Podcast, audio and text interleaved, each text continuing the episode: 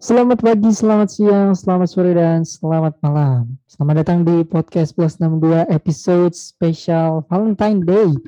Di podcast yang insya Allah akan naik tanggal 14 Februari ini bersama gue, host yang uh, love language-nya physical attack, Raffi Rainer. Kembali lagi uh, memandu podcast ini. Jangan lupa untuk dengerin uh, episode sebelumnya, episode 54 yang membahas tentang privilege. Kalau lu yang dengerin episode ini uh, merasa bahwa ada ketidaksenjangan hak istimewa dalam hidup lu, just go check it out di episode itu ya. Uh, we talk a lot about privilege di situ dan jelas uh, dengerin juga podcast-podcast lain di Plus 62 Network yang bisa lu dengerin uh, di Spotify, di Anchor dan di mana pun lu dengerin podcastnya. Masih nemenin gue hari ini uh, Naradi Pakbar. Baik, Halo. baik. Nar. Waduh, ini nggak baik nih. Eh, kok batuk deh. Apakah anda terkena Nah, jadi itu biasa kan varian apa Megatron? apa Oh, sih enggak. namanya hujan dan panas tuh? Eh pancaroba. Oh, Nah, iya, cuaca. Cuaca dia lumayan. oke. Apalagi akhir-akhir ini lagi sibuk mengurusi laporan gitu. Jadi kurang istirahat. Saya betul olahraga mungkin ya. Oh iya betul sekali betul betul. Betul olahraga Betul. karena kan lu menghabiskan satu bulan liburan aja kan kemarin. Jadi lu harus olahraga. Betul betul banget. Eh, apakah lu udah divaksin booster sebelumnya? Oh belum. lagi berburu Oh, tapi kenapa? belum dapat Belum. dapet. terus juga karena sendiri kan jadi agar gitu Oh, buat baik. after effectnya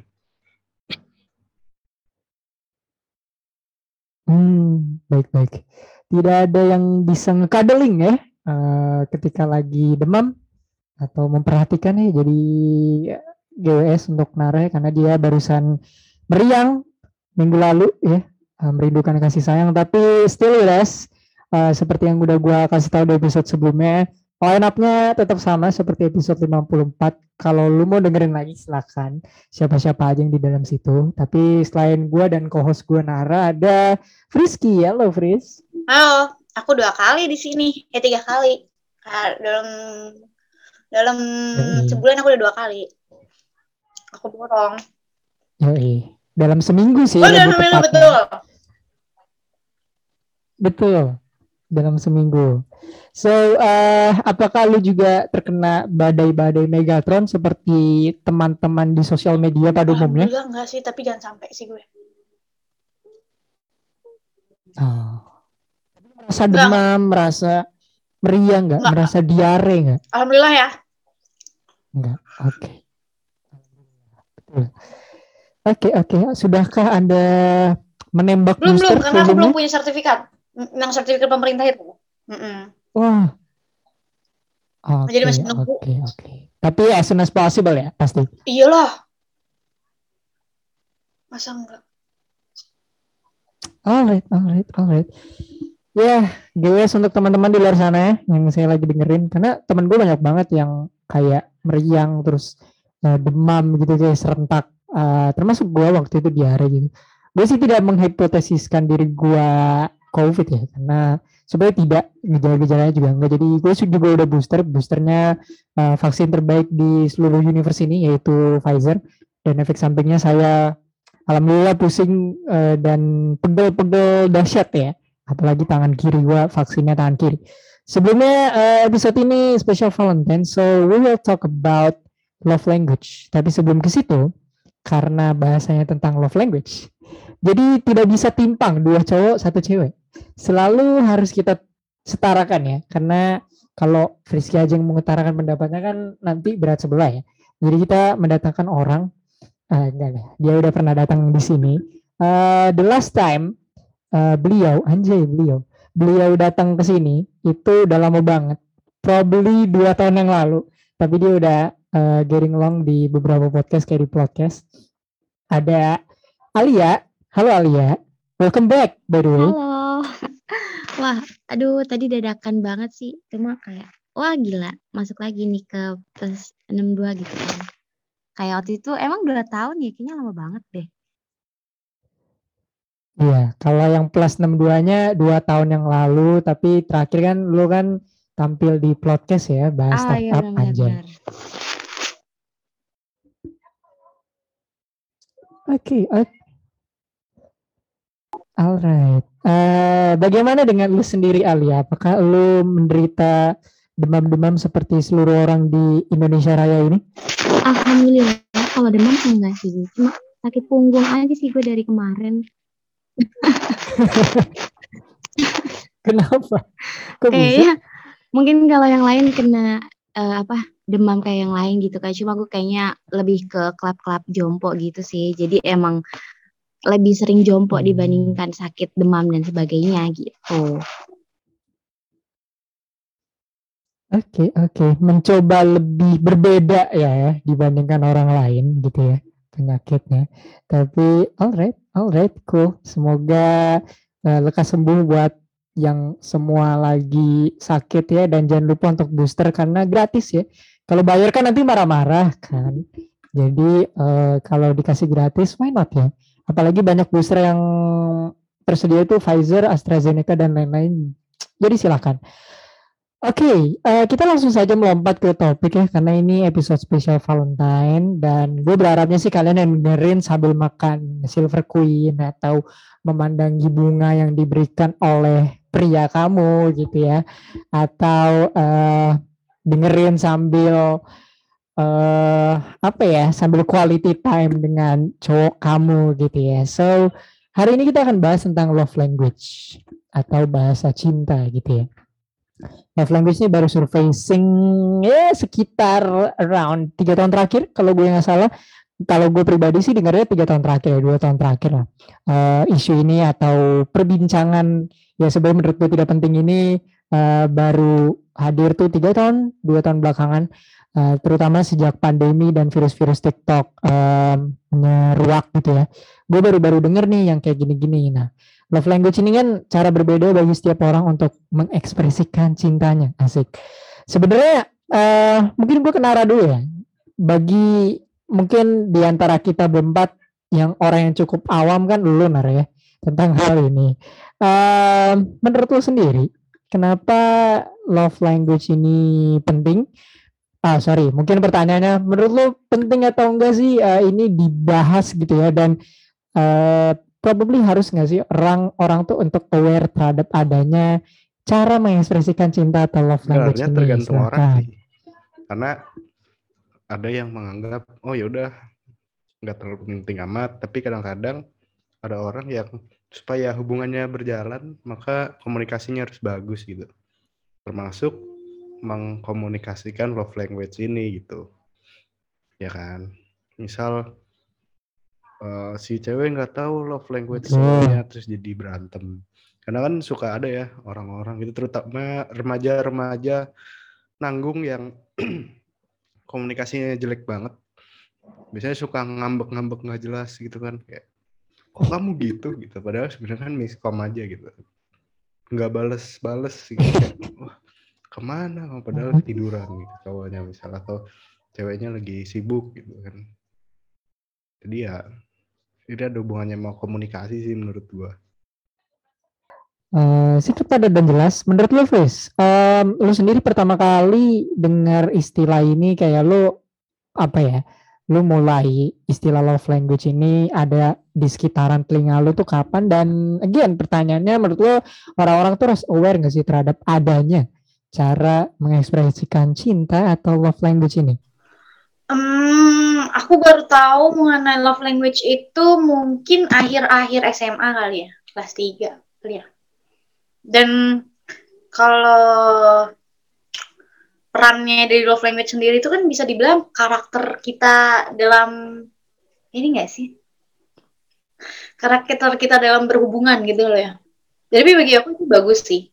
Jadi Mhm. aku jadi kayak terarah aja gitu kalau pacaran ya gitu nggak sih jadi kayak orang dia zodiak kayak ini eh salah salah eh pantesan dia orang karakter karakter karakter apa love language kita ternyata kayak gini gitu jadi kan lebih bagi aku agak mempermudah dalam hubungan lah intinya mah. Oke oke. Semacam dikasih buku panduan gitu ya Iya, Nah, tentang bukan. bagaimana cara mengerti pria atau sebaliknya pria mengerti wanita gitu ya. Wah ini eh, love language jadi eh, semacam kitab cinta gitu ya untuk orang-orang yang eh, kasmaran gitu. Lastly, Alia, lu menurut lu orang harus aware nggak terhadap eh, love language? Kayak seberapa penting eh, orang yang pacaran atau berhubungan dengan in any form ya eh, tentang eh, pentingnya love language ini. Seberapa besar sih orang sebenarnya harus aware dan seberapa penting sebenarnya love language bagi orang-orang yang berhubungan gitu. Eh, kalau menurut aku ya, ya seberapa penting love language di buat orang gitu tuh kalau menurut aku penting sebagai lebih ke pendukung gitu loh, pendukung hubungan. Karena eh, kita pasti tahu gitu kan namanya eh, dua orang yang berbeda gitu pasti punya sikap yang berbeda, terus juga misalnya cara pikir dia berbeda gitu kan. Nah, eh, love language dengan kita tahu love language-nya si eh, pasangan tuh bisa jadi hal pendukung yang penting buat kita tuh bisa nebak cara kita nge-treat dia gitu. Jadi eh, dengan ya kayak tadi Mam bilang, eh sorry kayak kayak tadi Frisky bilang itu eh, apa semacam apa namanya tadi KitKat gitu. Itu bener juga gitu karena eh, kalau menurut aku penting atau enggaknya itu bukan penting yang harus apa yang harus dipunya semua orang tapi penting untuk eh, penting sebagai pendukung aja sih gitu. Jadi kayak lebih ke sekundernya bukan primernya itu. Kira-kira kalau menurut aku gitu. Hmm, lebih ke sekunder bukan premier ya. Alright, alright, alright. Karena kalau di premiernya sendiri kan pasti ada ada cara-cara tersendiri ya. Oke, oke. Itu mungkin dari eh Reska orang aware atau enggak tentang love language ini. Menurut gue ya orang-orang cukup harus aware dengan ini untuk sek- sekedar mengenal satu sama lain mungkin ya. Kayak dia mau apa atau gue maunya apa gitu. Jadi eh, both side itu punya semacam agreement yang tidak formal gitu tentang bagaimana cara mereka berhubungan. Misalnya kan ada banyak ya uh, love language yang mungkin nanti akan kita bahas, tapi setidaknya lu tahu dulu bentuk pasangan lu seperti apa. Karena kan ada aja orang yang uh, modelnya banyak mau misalnya ya, atau orangnya hmm, haus validasi mungkin. Jadi kan kalau tidak mengerti satu sama lain kan juga eh, tidak bisa berkesinambungan gitu mungkin. Dari lu gimana Nar? riset cukup dalam dan di sini eh kan love language itu biasanya berhubungan sama pacaran sama ah, hubungan percintaan nah tapi bisa nggak sih love language itu diaplikasikan ke pertemanan persahabatan ke keluarga atau bahkan mungkin FWB FWB gitu Oke oke. Eh menurut gue sih bisa ya banyak banget teman gue yang mengaplikasikan hal ini terhadap hubungan pertemanan ya. Seperti dua wanita yang kita undang sekarang, mereka sering sekali untuk mengaplikasikan love language ini. Menurut lu gimana, Fris? Lu suka mengaplikasikan love language kepada teman-teman lu juga nggak? Atau ini sekedar cuman bisa di apa ya aplikasikan untuk hubungan-hubungan yang sifatnya romantis aja? aku sampai ketawa loh kamu ngomong kayak gitu tapi aku eh, tipikal orang yang mengaplikasikan itu di mana pun sih termasuk pertemanan. Orang-orang lagi PDKT sama aku aja kayak aku tuh eh, padahal baru kenal ya. Tapi dalam hati aku kadang suka kayak lu act of service dong anjir kayak gitu. Ngerti gak? padahal baru kenal gitu loh. Jadi kalau ditanya itu aku kalau love language aku itu diaplikasikan di pertemanan atau enggak semuanya sih aku aku rata sih betulan maksudnya mukul rata kalau orang itu harus punya inisiatif tahu kan love language aku apa ya udah Oh tahu. Kalau udah inisiatif inisiatif ini, oke tahu tahu. Tapi nanti kita bahas. Ada lima love language yang diketahui orang-orang setidaknya itu menurut Bapak Dr. Gary Chapman, seorang penulis buku Five Love Language yang ternyata terbitnya tuh tahun 90-an gitu. Jadi mungkin di Amerika udah diskusi love language udah sejak tahun 90-an kita baru uh, notice di era 2010-an. Enggak masalah. Jadi ada words of aff- affirmation, ada act of service, ada quality time, receiving gifts, sama physical touch. Itu bahasa Inggrisnya ya. Jadi ada lima ya. Gue ulangin lagi. Ada words of affirmation, ada act of service, quality time, receiving gifts, dan physical touch. Nar, lu eh, pertama eh apa ya familiar nggak dengan istilah-istilah ini? Kalau iya, lu sendiri pernah, I don't know, iseng-iseng gitu tentang eh, cari sebenarnya love language gue nih apa sih gitu? Lu lu lu pernah eh, pernah bersinggungan de- dengan kata-kata ini dan pernah iseng-iseng nyari gitu nggak sih tentang love language lu sebelumnya Nar? Atau belum pernah? Gue jujur nggak tahu sih untuk love language gue sendiri tuh apa.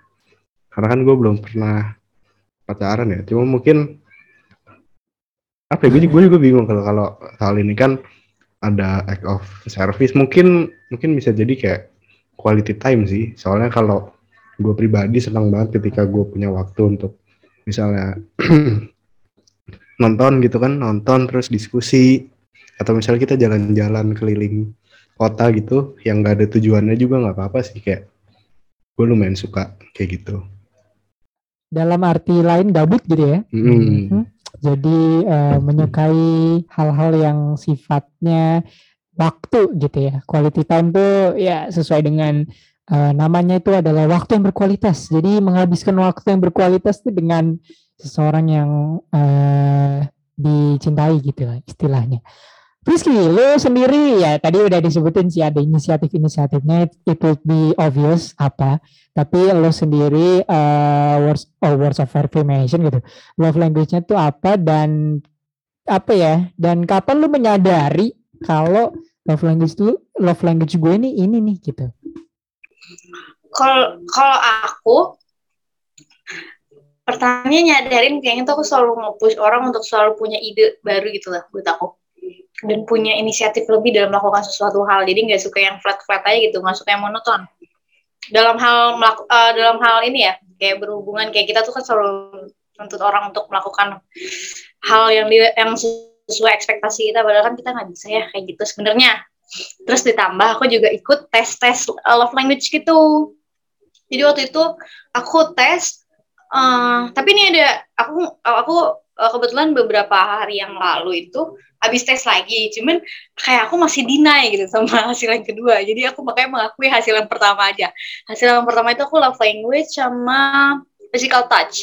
Terus yang pas eh, yang pas eh, tes keduanya aku malah berubah jadi quality time sama physical touch. Baru act of service. Jadi kayak waduh gitu. Tapi aku sih selalu nuntutnya nuntutnya act of service sih. Karena aku kayaknya itu banget gitu sama hal-hal yang aksi seseorang terhadap diri kita gitu kayak selalu menuntut hal itu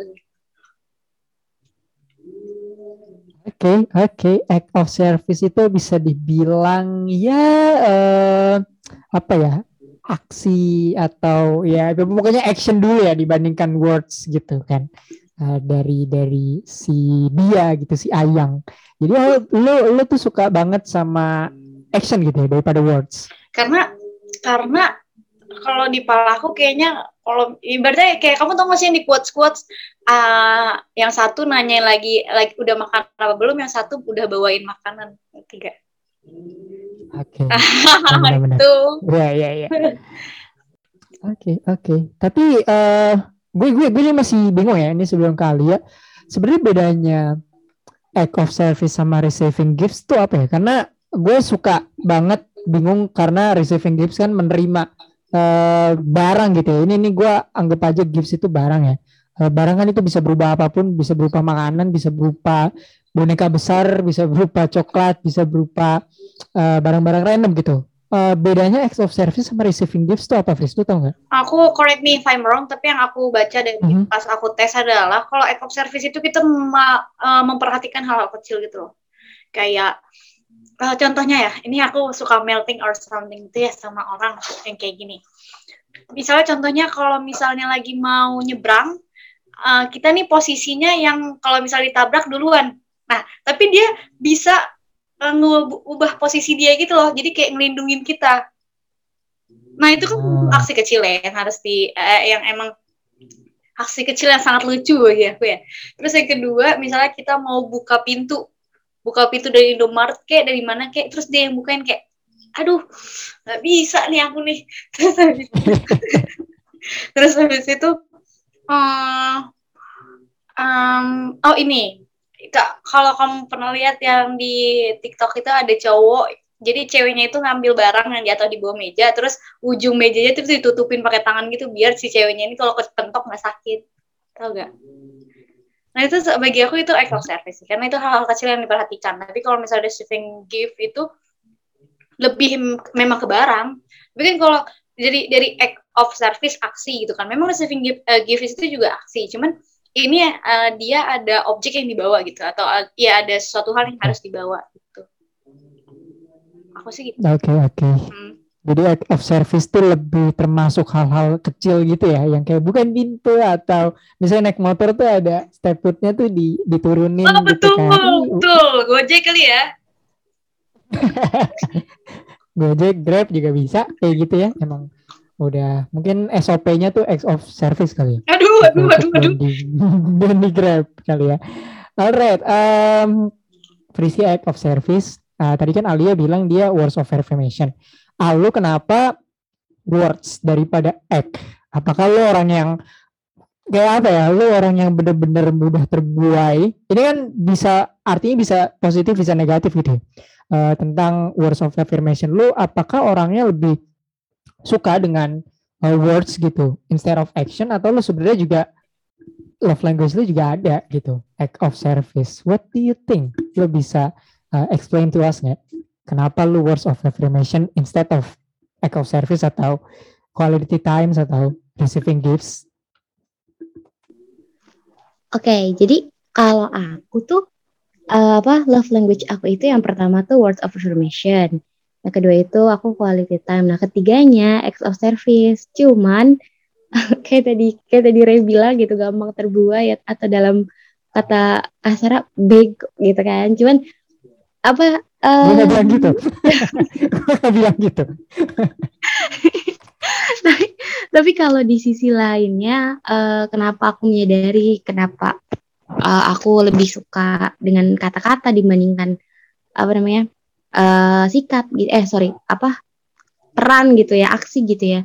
Karena eh, kalau aku tuh memang mungkin nggak tahu sih ini antara ngeblame diri sendiri atau gimana cuma kayaknya sih karena aku anak terakhir jadi manja gitu kan ya kalau manja tuh maunya tuh dialusin dilembutin gitu ngomong tuh maunya tuh yang selalu enak. Nah, aku tuh awalnya dari situ, aku tuh nggak bisa dikerasin kalau ngomong. Terusnya eh, aku tuh senang diapresiasi gitu, kayak nah, misalnya habis kerja capek apa segala itu tuh kayak dengan kita denger kamu keren aja tuh ah gitu kayak kayak capeknya hilang gitu. Nah, itu itu itu kayaknya eh, apa awalnya aku menyadari terus aku juga tes juga gitu kan. Tes juga terus dan benar ternyata aku yang pertama work affirmation. Nah, cuman kalau yang acts of service kayak tadi si Frisky bilang, jujur aku juga melting sih sama hal kayak gitu gitu. Jadi eh apa namanya? Kalau misalkan eh instead of X mungkin nggak terlalu jauh sih ya perbandingannya, cuman eh, dan tapi aku merasa aku sebagai kaum kaum nggak tuh? Kaum WO Kaum. kayaknya kayaknya aku memberikan kemudahan kepada orang-orang di sana gitu karena dia nggak perlu effort banyak tinggal ketik walaupun chat yang manis tapi mukanya flat tapi bikin happy gitu kan? Gitu sih jadi kayak aku tuh gampangnya bisa dibilang gitu lah. Mungkin kaum kaum WA juga kenyataannya in real life mungkin banyak juga yang gampang terbuai tapi ya itulah kita merasa memberikan kemudahan dan senang aja kalau dengar kata-kata manis dan begitu juga dengan kata-kata yang buruk gitu kan kata-kata yang gak enak walaupun kayak cuman dikit tapi kayak aduh just banget gitu itu kayaknya kaum kaum WA tuh kayak gitu deh gitu Hmm. Oke oke. Nobody pick physical touch. Apakah karena uh, ini adalah love language paling haram di antara keempat keempat uh, love language lainnya or I don't know karena kalau words of affirmation kan mungkin ya mungkin menurut gue dari seluruh love language menurut gue words of affirmation yang effortnya tidak begitu besar ya. That's why gue adalah salah satunya gitu ya eh, yang melakukan dan ingin dilakukan ini gitu. Eh sisanya ya it's little bit eh, effort gitu ya membutuhkan effort lebih. Bukan berarti saya tidak ingin melakukan effort tetapi jika jika bisa dilakukan dengan effort minimal why not gitu ya tapi nobody pick physical touch mungkin Fris lu nggak nggak ini ya, apakah ini adalah love language yang terlalu haram bagi lo atau Kan physical touch uh, love language aku kedua.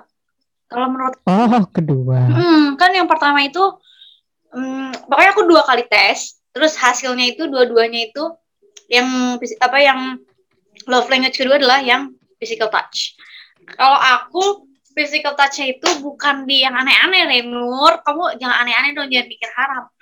Beh, Emang apa aja apa aja yang bisa dikategorikan sebagai physical touch Em, ini aku suka sangkut pautin sama yang act of service. Kayak misalnya kita itu kalau misalnya lagi mau nyebrang, aku bilang kan tadi kalau dia tuh pindah ke posisi yang pertama kali ditabrak ya. Nah, ditambah misalnya sambil nyebrang sambil pegangan tangan. Terus yang kedua, ah misalnya lagi naik eskalator terus tiba-tiba dirangkul. Itu kan termasuk physical touch. Emang kalau misalnya cowok cowok apa pacar lu gitu ya, misalnya nyentuh apa eh, gandeng lu, itu kan termasuk hal menyentuh. Kalau misalnya dia nggak nyentuh, serem banget pacar lu kalau kayak gitu. Invisible. Kayak gitu. benar sih benar benar benar oh jadi bisa di mix and match gitu ya? Ya kalau aku sih bisa cuman terus kalau misalnya yang agak sedikit eh, mediumnya kan kalau tadi kan masih masih ini ya masih standar ya masih basic basic. Terus mediumnya mungkin udah bisa dikatakan eh, yang termasuk di physical touch itu mulai kayak ngelus kepala itu kan termasuk physical touch. Terus habis itu rangkulan udah pegang tangan udah. Terus yang termasuk hugs hug gitu. Mm, gitu kalau misalnya eh ah ataupun menjadi ataupun senderan gitu kali ya. Senderan kan termasuk sesuatu hal yang menyentuh ada levelnya seperti video game ya. Iya. Ya, tapi kita tahu yang level high itu udah ya sampai itu tidak perlu dijelaskan nggak sih Hmm. maksudnya tidak perlu. iya ya Aduh, memang bagian love language paling eh, haram ini ya. Lo em, physical touch termasuk nggak? Nar? Apa lo termasuk physical distancing? Atau Saya kan nggak tahu pak, saya belum pernah coba. Nggak tahu sih sebenarnya apakah ada tesnya atau enggak. Karena kan eh, ini kadang-kadang harus berdasarkan experience. Jadi biar tahu bahwa oh ternyata gue ini gitu. Dan ngomong-ngomong, kan tadi udah pada nyebutin tuh love language, love language orang-orang gitu mulai dari level paling rendah sampai paling tinggi. Tapi gimana sih caranya biar kita tuh tahu gitu love language kita tuh apa gitu kayak misalnya misalnya love language-nya Rainer adalah act of service gitu. Tiap hari di kertok abal-abal gitu sama pacarnya. Atau atau misalnya word of affirmation ngobrol dari segala macam. Mungkin dari Frisky dulu gimana cara lu tahu untuk ngerti atau paham love language sendiri. kalau tanya kayak gitu kayak aku yang udah bilang tadi aku pertama tes dulu. Cuman kalau misalnya awal itu aku nerka-nerka karena aku selalu minta orang untuk em, punya inisiatif gitu. Kayak misalnya aku eh enggak aku tuh sel- bukan inisiatif tapi kayak misalnya gimana ya?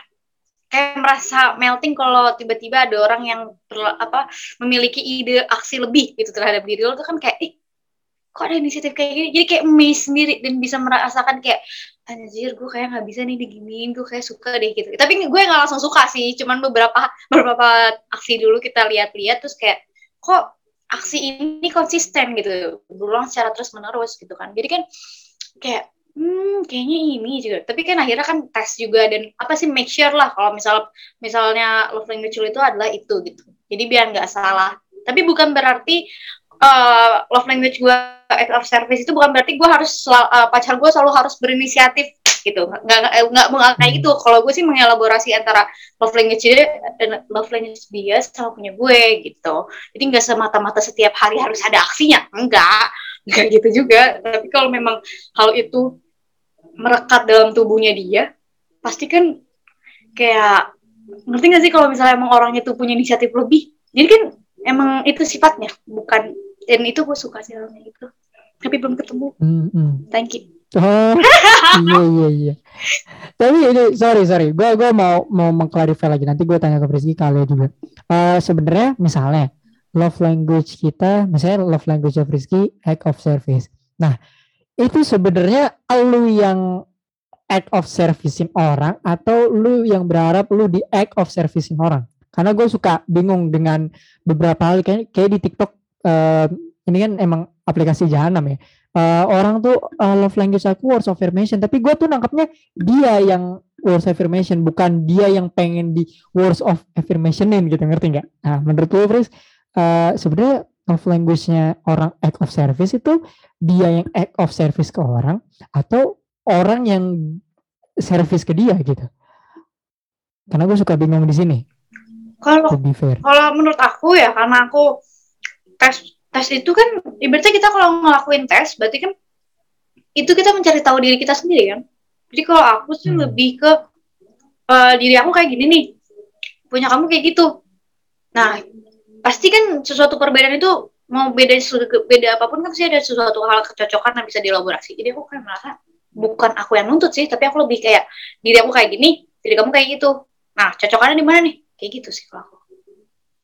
Oke, oke. Jadi selain tes bisa ini juga Nara bisa kayak semacam self diagnose gitu. Ah. Tapi ini ini ini in a good way gitu loh. Jadi kayak ya kayak lu tadi bilang sih by experience gitu loh. Hmm. Jadi selain ada tesnya nih kayaknya di di semacam web gitu. Tapi ya jelas bukan web abal-abal gitu ya. Masih yang yang biasa orang uh, tes di situ. So yeah, it's based on experience juga gitu dan uh, dan tes yang ada. Kalau dari Alia mungkin, uh, lu sendiri tuh eh tadi lu bilang love language-nya ada act of service juga, ada words of affirmation juga. Tapi apakah lu adalah orang yang uh, ah gue words of affirmation, ya udah gue akan selama lamanya sampai sampai hari kiamat gitu ya uh, words of affirmation mulu atau lu sebenarnya orang yang kayak uh, open to seluruh love language tuh lu iyain bawah itu lu gitu karena kan orang banyak tuh ya baik lagi gue bilang nih uh, aplikasi jahanam TikTok nih uh, aplikasi yang sangat gue suka sama Nara itu banyak banget yang uh, gue tuh love language-nya ini tapi ini tapi ini tapi ini tuh kesannya kayak semuanya gitu. Lu tuh orang yang uh, seperti apa? Apakah kayak benar-benar menjunjung satu love language aja? Atau uh, lu juga punya banyak love language? Oke, jadi eh, apa lebih ke satu aja atau semua gitu kan?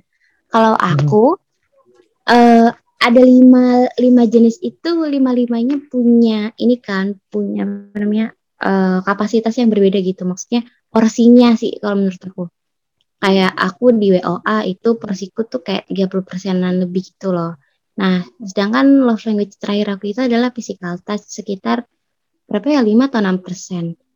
Nah eh oh. Iya, jadi kalau misalnya eh, apakah aku menjunjung tinggi sam- sampai kiamat, sampai kiamat WOA gitu kan? Kayaknya sih kalau aku eh, ini mengarah kepada pertanyaan tadi Ray ke Frisky tuh yang sebenarnya love language itu kita sendiri atau kita ke orang gitu kan? Nah kalau aku eh, itu kayaknya ngejawab ke kita sendiri gitu. Jadi kayak benar tadi Hmm. Ray bilang self diagnose gitu kan? Karena eh, apa namanya eh, love language ini tuh bisa dipakai menurut aku ya bisa kita pakai buat eh, ngasih tahu ke orang atau bahkan kita nge-treat orang gitu. Dengan dengan orang tahu love languageku misalnya word of affirmation. Misalnya si do ini gitu kan anjay. Si masku ini. Misalnya si masku misalnya misalnya si masku eh, misalkan aku ngambek atau aku lagi apa-apa nah dengan karena dia tahu love languageku misalkan yang pertamanya. Word of affirmation ya dia tahu gitu cara apa namanya eh apa yang harus dilakukan gitu apa yang harus dilakukan untuk aku ketika aku ada di posisi-posisi tertentu. Tapi juga nggak nggak menutup kemungkinan misalkan dia mau ngasih hadiah atau yang lain karena memang itu juga termasuk juga ke dalam love tapi ada porsinya. Dan kebetulan porsi yang paling besar adalah word of affirmation. Karena aku mengertian ya aku aku aku memberikan kemudahan kepada orang-orang gitu. Enggak enggak enggak tapi ya gitulah. Terus kalau kenapa aku bisa tahu?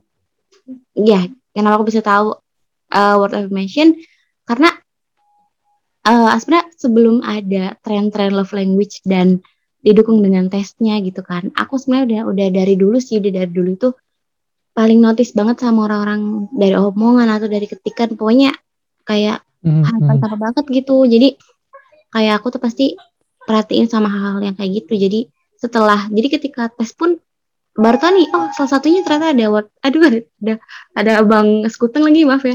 Jadi jadi uh, ketika tes bas baca ada lima jenis dan salah satunya word of affirmation sebenarnya aku udah nebak gitu pasti kayaknya gue ini nih dan ternyata benar gitu. Jadi memang aku sebelum tes ini aku udah udah apa uh, nerka-nerka oh kayaknya sih ber, berkaitan sama ketikan atau bahasa gitu. Nah, tapi gue baru tahu loh yang ada persentase atau uh, jumlah dari jadi sebenarnya kita bisa dapat seluruh love language ini tergantung persenannya berapa kan. Misalnya kalau Alia misalnya words of affirmation itu 30-an persen dan punya apa ya seluruh persenan yang ada gitu lebih-lebih cenderung ke WOA ternyata dan ada persenan-persenan ternyata ya gue gue baru tahu nih baru baru nyari juga ternyata ya semua orang tuh punya lima love language itu tapi yang mana yang lebih dominan, nah itulah um, yang sekiranya love language yang ia inginkan. Begitu Nar. Jadi seluruh orang tuh bisa lima-limanya Nar gitu. Tuh, kalau gue sih kayak 100% semua sih, pengen semua sih. Nah, kan love language ini biasanya bisa memberi simbiosis mutualisme atau malah kadang-kadang merugikan gitu. Nah, love language ini kan uh, bisa ngasih keuntungan atau kadang-kadang bisa jadi membebani gitu, merugikan orang. Misalnya nggak di chat satu jam nyariin marah-marah. Kamu ke mana aja gitu, padahal orang kan punya kesibukan ya. Misalnya jadi ketua organisasi atau sibuk orasi dan segala macam kan jadi banyak gitu kesibukan orang.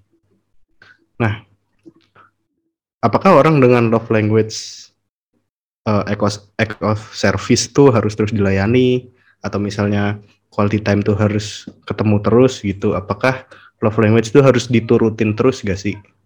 Kayak yang aku bilang ya, kalau love language itu kan ibaratnya bagian dari diri ya gak sih? Kayak misalnya aku aku itu yang tadi eh betul sebelum aku itu itu tuh yang tadi kamu bilang itu Rainur itu emang kalau misalnya tes love language kayak gitu.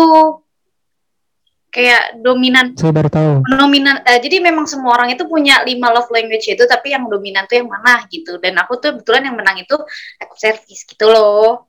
Jadi bukan satu orang tuh punya satu love language bukan. Tapi semuanya punya tapi yang dominan yang mana.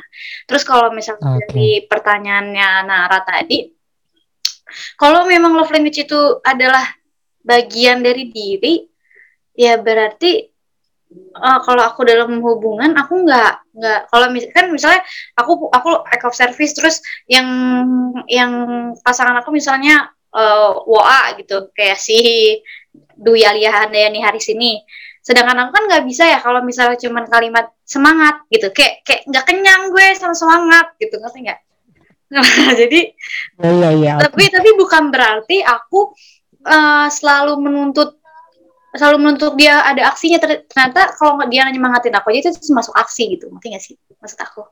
Dan itu menurut aku sometimes itu aku menemukan benefit-benefit itulah dari dari love language itu karena mempermudah ya. Kalau misalnya aku emang orang inisiatif banget terus pasangan aku enggak berarti aku kayak oh ya udah namanya juga dia kayak gini. Saling memahami aja gitu. Terus kalau misalnya akunya uh, lagi lagi lagi apa lagi kumat najis gitu ya misalnya aku lagi minta inisiatif terus dan lain sebagainya dia juga harus ngertiin kalau oh ya ini ini cewekku juga inisiatifan mulu orangnya harus ada aksi lebih gitu.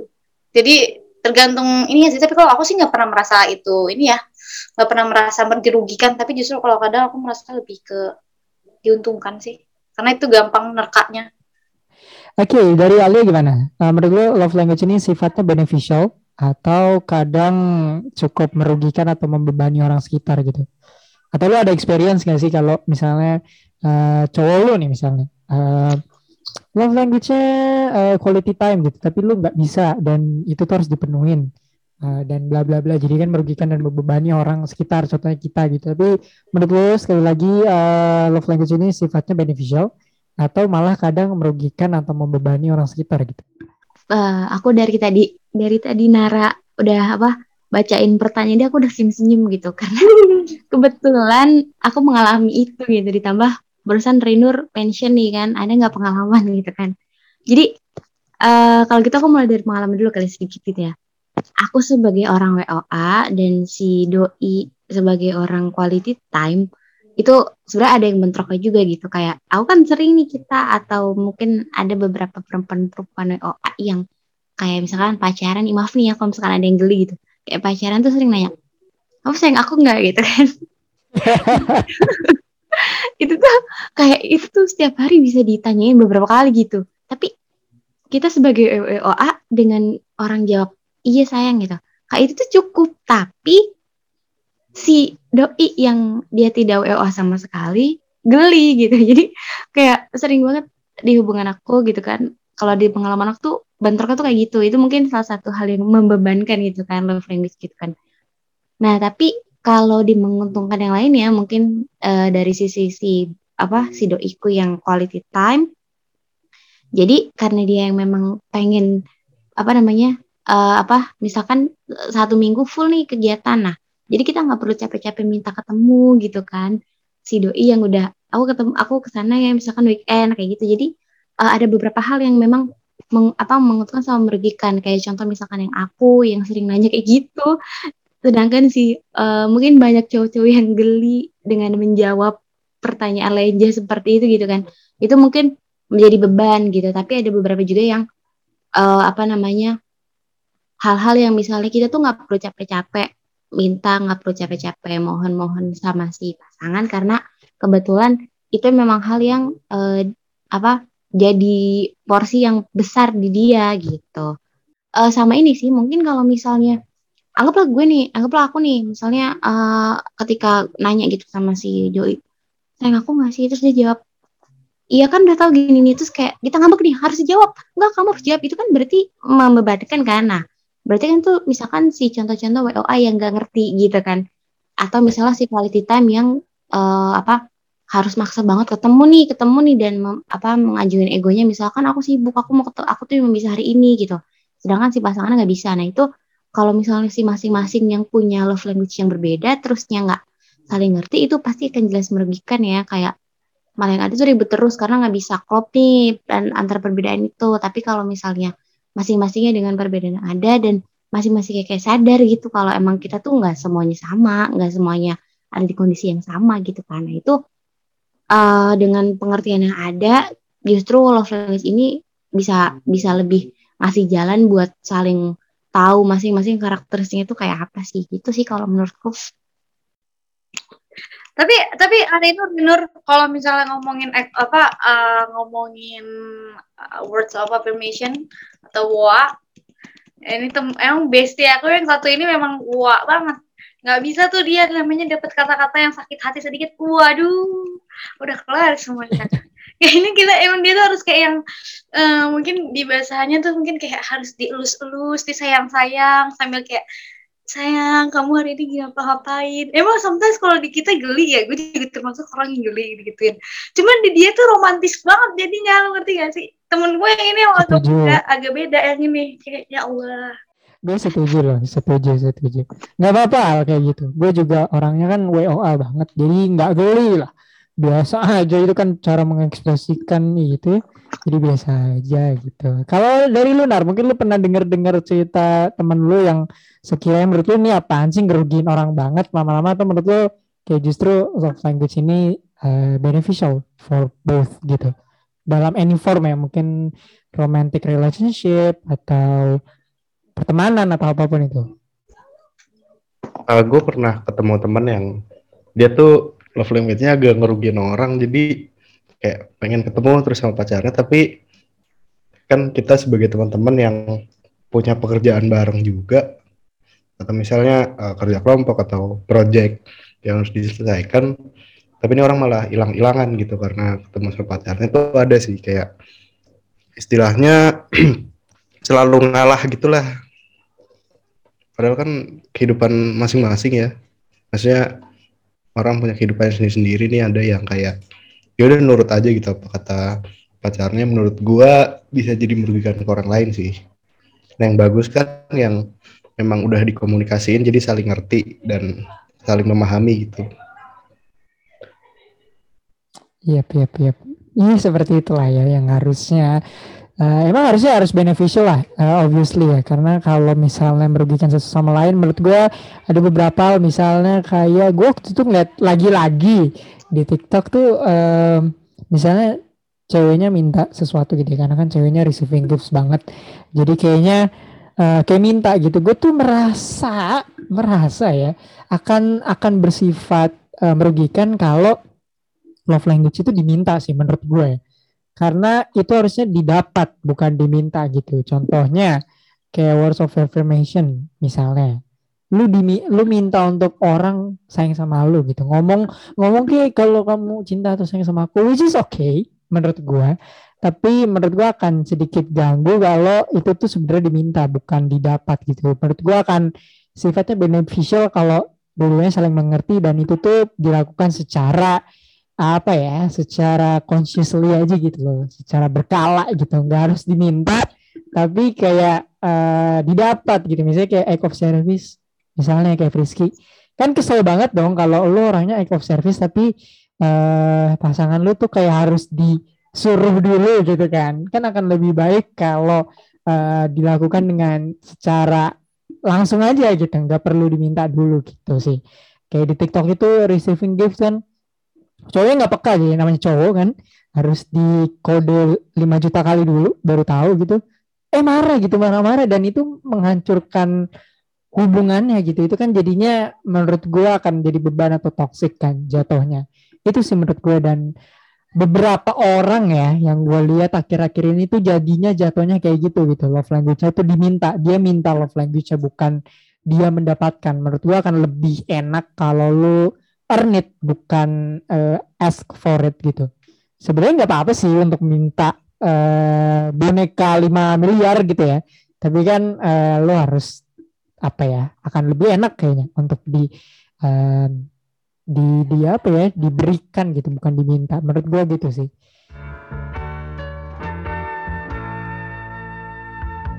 Eh lastly mungkin ya terakhir I'm gonna play some hypothetical game dengan kalian. Eh, jadi ini namanya pick one atau bukan pick one sih sebenarnya. Namanya permainnya pick one, tapi gue akan rubah eh, sistem permainannya. Jadi eh, ini kan love language ada lima ya. Gue minta kalian untuk keep empat dan satunya lagi nggak akan kalian dapatkan seumur hidup. Oke, start dari Frisky. Jadi dari words of affirmation, act of service, quality time, receiving gifts, dan physical touch. Jangan jangan ini deh, jangan keep empat deh. Keep tiga, duanya lagi nggak akan lu dapatkan seumur hidup. Nah, Fris lu keep tiga itu keep apa aja dan duanya lagi lu nggak akan dapetin seumur hidup. Keep tiga itu, keep tiga aku pasti yang pertama adalah words of affirmation. Eh, enggak, yang pertama itu salah. Act of service, physical touch. Ini aku ngasih tahu yang aku keep dulu kan? Ya. Ya, kalau aku act of service, physical touch, sama receiving gift, aku pikir. Oke. Kenapa tidak words of affirmation dan quality time? Lu siap untuk tidak hidup dengan itu? Kan kalau misalnya, enggak ada ya udah asikan kayak gitu gue. Quality time kayak, ya lu quality, quality time lu emang gak butuh duit. Kerja dah, kerja, kerja, kerja, anjir. Kalau words of affirmation emang lo nggak ingin eh, nanti hidup lu tuh nggak nggak dipuji-puji gitu atau nggak disayang-sayang gitu. Ini lu tau sendiri gue. Kayak ya udah Oh iya. kalimatnya itu kayak jangan pakai kata-kata deh lu butuh lo lo, lo aksiin aja gitu karena aksi itu udah bagi gue aksi lo itu sudah sangat meaningful udah sulit terurai Oke. dari kata-kata bagi gue Oke, oke. Bahasa Latin tuh ada acta non verba, berarti action not words gitu ya. Lu tuh orangnya gitu banget ya. Oke. Siap, siap. Oke, Alia, eh keep three, duanya lagi lu nggak akan dapatkan seumur hidup. Ah, ini pilihan yang sulit banget ya. Kayak gue dari tadi kayak aduh apa ya gitu. Tapi kayaknya gue sudah memilih tiga terbaik untuk hidup gue gitu kan. Sampai hari kiamat kata Rino bilang. yang pertama udah pasti word affirmation karena gue butuh banget itu gitu sebagai anak manja jadi gue harus selalu dilembut-lembutin yang kedua kayaknya gue har- gue butuh banget acts of service karena eh, menurut gue acts of service itu bisa sekaligus menutupi atau eh, sekaligus menggandeng si quality time Terus yang Hmm. ketiga adalah physical touch. Terharam tapi menurut gue perlu Oke. karena perlu lah pasti ada touch gitu ya. Biar seru aja gitu sih. Oke, oke. Tapi level high-nya mah belakangan aja ya nanti. Kenapa yang duanya lagi nggak lu ambil? Apakah lu Itu bisa hidup sampai itu? Enggak, enggak bisa karena lu kasih pilihan tiga. Jadi jadi gue mikir. Tapi menurut gue yang duanya itu eh, apa ya resi eh, yang give sama quality time kalau give itu menurut gue eh dia bisa digabungin sama service. Kayaknya eh, bagi gue hadiah itu nggak selalu soal barang sih soal soal lo apa perilaku segala macam itu menurut gue hadiah. Kita ketemu orang baik aja itu hadiah gitu sih. Anjay. Ini material gua harus upload di IGTV banget nih kalau kayak gini nih enak banget nih. Oke, oke. Lebih deket-deket ya. Ini Alia nih ada ada dihubung-hubunginnya lah ya love language. Jadi kalaupun duanya nggak ada juga nggak apa-apa. Yang penting bisa eh, masih bisa get, get along with that. Kalau dari lu Narkip tiga duanya lagi nggak akan pernah lu rasakan seumur hidup. Eh, satu satu physical touch dulu dong. Kita keep physical touch. Terus yang kedua, bisa aja lu. terus yang kedua kayak gue bilang tadi quality time itu gue butuh karena gue orangnya suka banget berkeliling-keliling tanpa tujuan. Terus yang ketiga act of service sih. Menurut gue tuh cukup buat kehidupan gue. Berarti lu nggak masukin words sama receiving Enggak words ya? sih. Bagi lu nggak begitu Iya, penting. soalnya kadang juga gue mager ngomong, jadi word of affirmation tuh bukan gue juga sih. Oke, oke, nggak masalah. Alright, kalau gue akan eh gue gue bisa untuk tidak hidup dengan receiving gifts dan dan dan dan eh dan apa ya? Kalau hidup tanpa physical touch kan nggak mungkin kan? Masa kita nggak ini kan ya kan nggak ada Masa nggak lagi ada touch kan touchnya nggak sih kayak kurang, mm, kurang adrenalin. eh, astagfirullahaladzim. Betul. Bener. Kalau physical touch kan ya itu udah mutlak lah. Itu voting mutlak lah. Kita nggak mungkin tidak memasukkan ini ya. Kalau gue receiving gifts bisa lah. Maksudnya gue setuju banget sama apa yang tadi Alia bilang ya. Eh, gifts tuh nggak harus berbentuk barang. So ya itu bisa bisa kita pinggirkan. Eh, menurut gue gue bisa meminggirkan act of service juga. Menurut gue sebagai pria ya yang dituntut untuk harus melakukan act of service sepertinya eh gue udah terbiasa lah untuk tidak di apa ya tidak di service atau tidak di gituin lah action dengan eh, orang. Karena menurut gue eh, action itu came from the man umumnya eh, tidak berusaha untuk menjadi seksis tapi eh, biasanya act of service itu cenderung dilakukan oleh eh, pria. Jadi menurut gue gue akan gue bisa untuk tidak hidup dengan act of service ataupun uh, receiving gifts. Karena menurut gue receiving gifts itu adalah act of service paling membebankan enggak lah bercanda. Eh tapi gara-gara itu tuh gara-gara video TikTok itu gue jadi kayak ini receiving gifts nih beban banget karena gue ngeliat di komen-komen sectionnya tuh kayak eh, apa banget sih lo? Kayaknya yang lain tuh normal gitu. Menurut gue yang lain normal kayak receiving gifts tuh kayak love language yang annual gitu loh, yang setahun sekali muncul gitu. Jadi itu bisa bisa kayak ngasih gifts kan bisa ulang tahun kan, bisa Valentine Day mungkin ya, walaupun gue tidak begitu merayakan, tapi kan orang lain terserah ya. Tapi kalau gue, gue bisa untuk tidak hidup dikasih barang atau tidak di of service sih, karena kayaknya receiving gifts tuh love language yang paling eh, gak enak balasnya bagi gua gitu ya. Karena kan kalau sudah di gifts kan tidak mungkin dong tidak gifts kembali kan. Uh, walaupun kesannya hitung-hitungan tapi uh, I'm pretty sure banyak orang di luar sana yang juga merasa receiving gifts adalah salah satu love language yang agaknya bisa ditinggalkan gitu. Lu bisa lah hidup tanpa uh, menerima gifts gitu ya. So ya, yeah, comment down di at plus ID di Instagram kira-kira apa yang pengen lu keep Uh, tiga love language pengen, yang pengen lu keep, duanya lagi lu tidak akan hidup dengan itu selamanya gitu. Oh ya itu kan namanya hypothetical games ya. So tidak mungkin terjadi juga di kehidupan Anda. Jadi bolehlah untuk komen dan follow our podcast. So uh, that's it from today's episode. Thank you Frisky dan Alia udah joining with us karena kita membutuhkan perspektif wanita seperti ini nggak mungkin. Gue sama Nara kan yang ngomongin tentang love language itu kan jam terbangnya kan dikit banget. Kalau Frisky kan udah keliling dunia lah jam terbangnya. Apalagi Alia. So ya yeah, any any words mungkin Fris untuk menutup uh, podcast ini?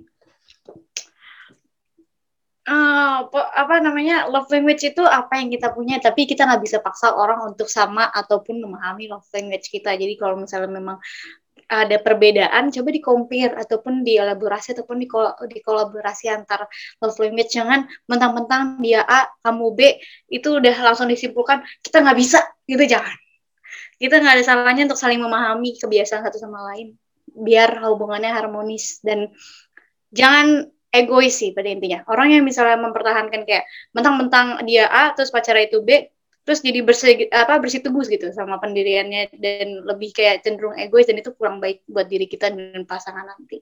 Jadi aku rasa ya having fun aja sih balik lagi kalau misalnya kita senang-senang aja pasti hubungannya senang-senang aja sih. Yang penting pikirannya positif. Gitu. Yes. Positive minded banget ya Alia. Any last word mungkin tentang love language?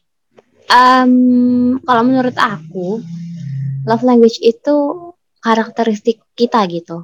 Love, love language itu adalah hal-hal yang dari kita, asal dari kita.